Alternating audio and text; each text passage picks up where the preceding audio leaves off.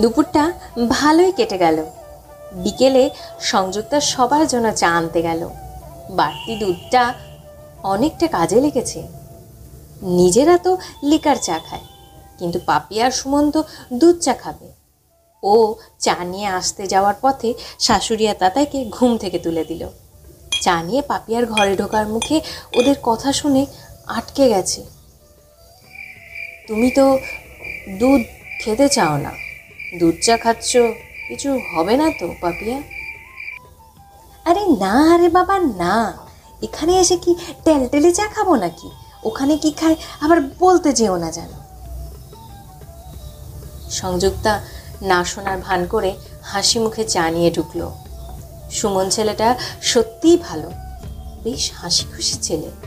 এসে বৌদির সাথে রসিকতা শুরু করে দিয়েছে। শান্ত আসর ভালোই জমে উঠল। সন্ধ্যাবেলা শাশুড়ি একবার মনে করিয়ে দিলেন পাপিয়াকে, এক কাপ গরম দুধ দিতে।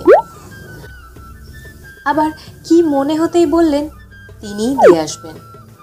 তাতাই এখন তার পিসির সাথে খুব খেলছে।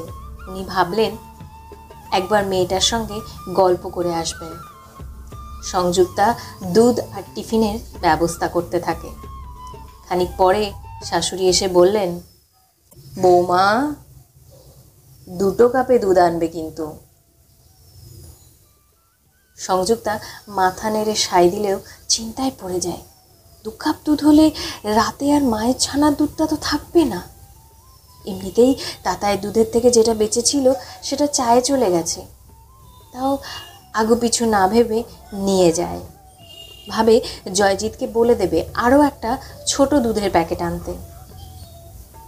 সংযুক্তা দুই কাপ দুধ আর মুড়ি ভালো করে পেঁয়াজ দিয়ে, চানাচুর দিয়ে মাখিয়ে নিয়ে আসে। পাপিয়া তো মুড়ি দেখে নাক করে। সুমন অবশ্য বেশ খুশি হয়। বলে, বৌদি, গ্রেট।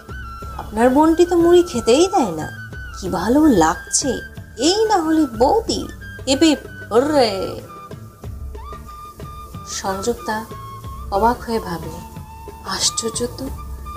দুজনের কত তফাত একজন সুখে মরানো জীবন দেখাতে ব্যস্ত আর একজন অন্যের ভালোবাসার মধ্যে সুখকে খুঁজে নিতে কি অসম্ভব পারদর্শী।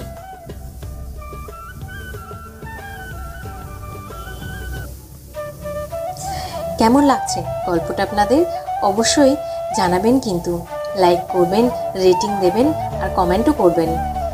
আর আমার একটি ইউটিউব চ্যানেল রয়েছে পডকাস্ট আপনারা চাইলে নিয়মিত গল্পের জন্য সেখানেও আমাকে সাবস্ক্রাইব